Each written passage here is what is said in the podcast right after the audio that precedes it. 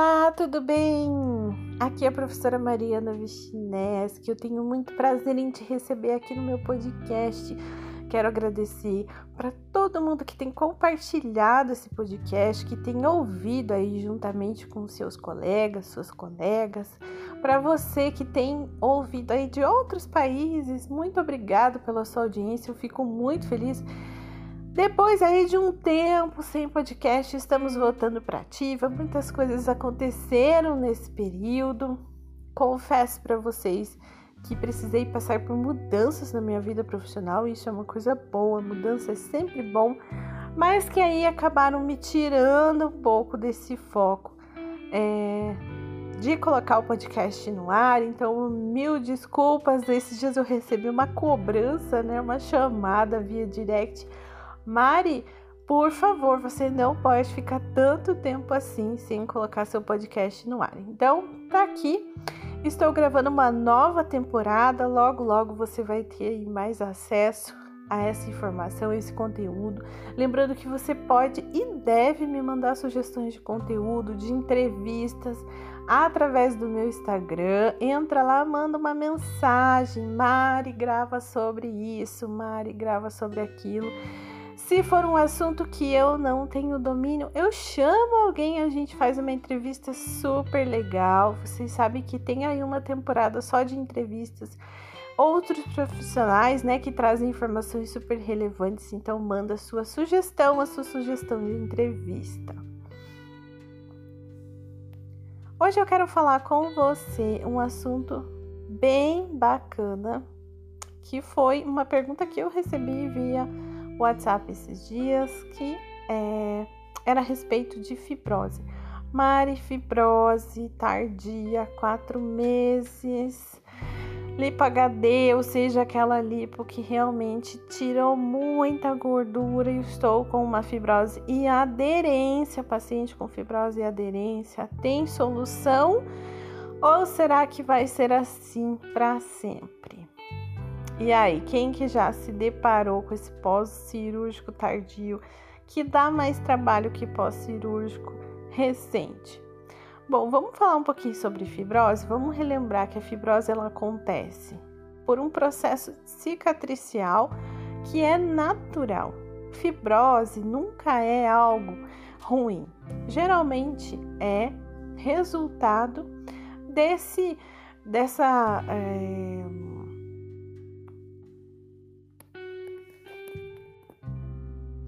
dessa agressão que o corpo sofreu durante o processo cirúrgico, que pode ser a lipoaspiração, que pode ser a abdominoplastia. No caso da fibrose, o que, que acontece? A gente vai ter ali fibras muito retorcidas, endurecidas, né? Como se o novelo de lã de repente estivesse totalmente embaraçado. E aí cabe a nós desembaraçarmos este novelo, né? Esse colágeno que ficou ali todo atravessado, que na verdade é uma necessidade que o corpo sentiu ali de preencher aquele espaço, né? E não tem problema nenhum, gente. O problema da fibrose é quando ela atrapalha o movimento ou quando a aparência daquela região fica deformada ou quando altera a questão da sensibilidade, né? Já recebi pacientes, por exemplo, que estavam sentindo dor naquela região. Se deitasse ali de barriga para baixo, decúbito ventral, sentia a dor por causa da fibrose ocasionada pela cirurgia plástica. Nesses casos, a gente deve tratar a fibrose, mas sempre com a expectativa que ela diminua, que ela retraia para que melhore a aparência do tecido, a questão da sensibilidade e do movimento. Mari, o que, que eu faço? A minha vontade às vezes é, né, pegar o martelo e ir lá quebrar a fibrose. Primeiro de tudo, não faça nenhum tipo de agressão sobre a fibrose. Quanto mais você fizer agressão naquele tecido, mais ele vai formar colágeno e a gente vai ter uma fibrose cada vez maior. Avalie se essa fibrose não tem uma extensão muito grande. Fibroses que são muito grandes, muito extensas. Então, eu vou dar um exemplo, né? Já recebi paciente que teve uma necrose muito séria, então a fibrose ela estava de um lado ao outro da abdominoplastia. Nesse caso, gente, muitas vezes é legal a gente conversar com o médico ou pedir para que esse paciente seja avaliado pelo médico. Por quê? Porque muitas vezes a gente só vai conseguir resolver o problema dessa fibrose através de outra cirurgia que remova essa área, tá? Às vezes ela está muito profunda, ou às vezes ela está pegando uma área muito grande. Então, nesse caso, como vai demandar muitas sessões e como ela é uma fibrose profunda, muitas vezes a gente não vai ter bons resultados trabalhando com o tratamento estético. Segundo ponto, né? Você já sabe que não deve agredir, agredir, a gente precisa melhorar a circulação dessa região. Então, você pode apostar em cosméticos que melhoram o metabolismo da região, melhoram a circulação. Eu gosto muito de cafeína, carrego a cafeína na minha maletinha de pós-cirúrgico, porque ela é excelente para melhorar o metabolismo da região. Outra coisa que você pode utilizar é o óleo essencial de lavanda. Super tranquilo e ele trabalha muito bem equimose e fibroses, porque a gente consegue ali melhorar a circulação daquela região, inclusive a circulação linfática, tá? Bom, com relação a equipamentos, tem equipamentos melhores? Claro que tem, né? Por exemplo, a gente pode usar laser é, infravermelho, né? Para não agredir, né? Então, usar uma dosagem baixa ali, mas que a gente consegue trabalhar essa questão do metabolismo também, tá? Inclusive, se a região for dolorida, o infravermelho vai trabalhar também essa questão. Bom, Mari, eu quero trabalhar também utilizando massagem. Qual é o tipo de massagem que eu posso utilizar para fibrose?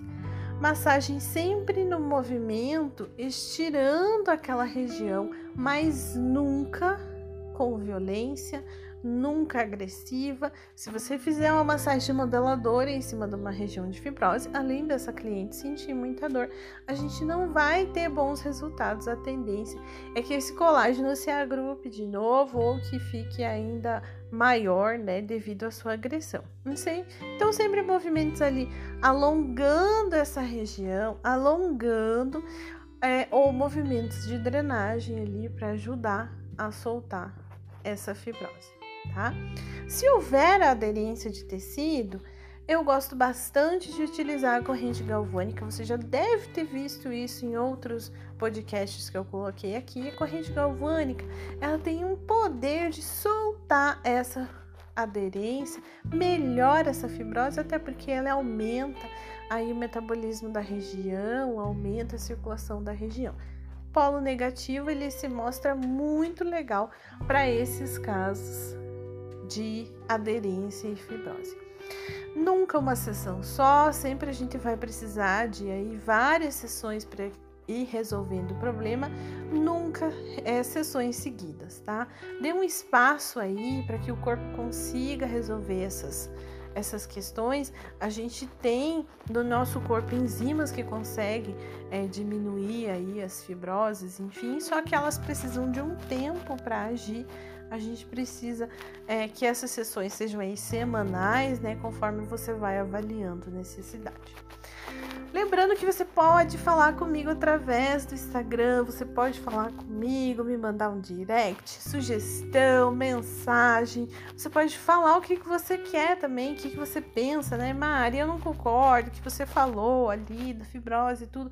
Eu tenho uma sugestão, eu trabalho assim, assim. E eu coloco aqui no ar a sua sugestão, a sua opinião. Lembrando que a ciência, ela nunca é estática, ela está sempre mudando.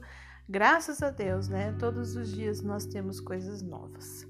Gente, um grande abraço, obrigado pela sua audiência, obrigado para você que sempre me acompanha. Um grande beijo daqui uns dias tem mais um podcast para você.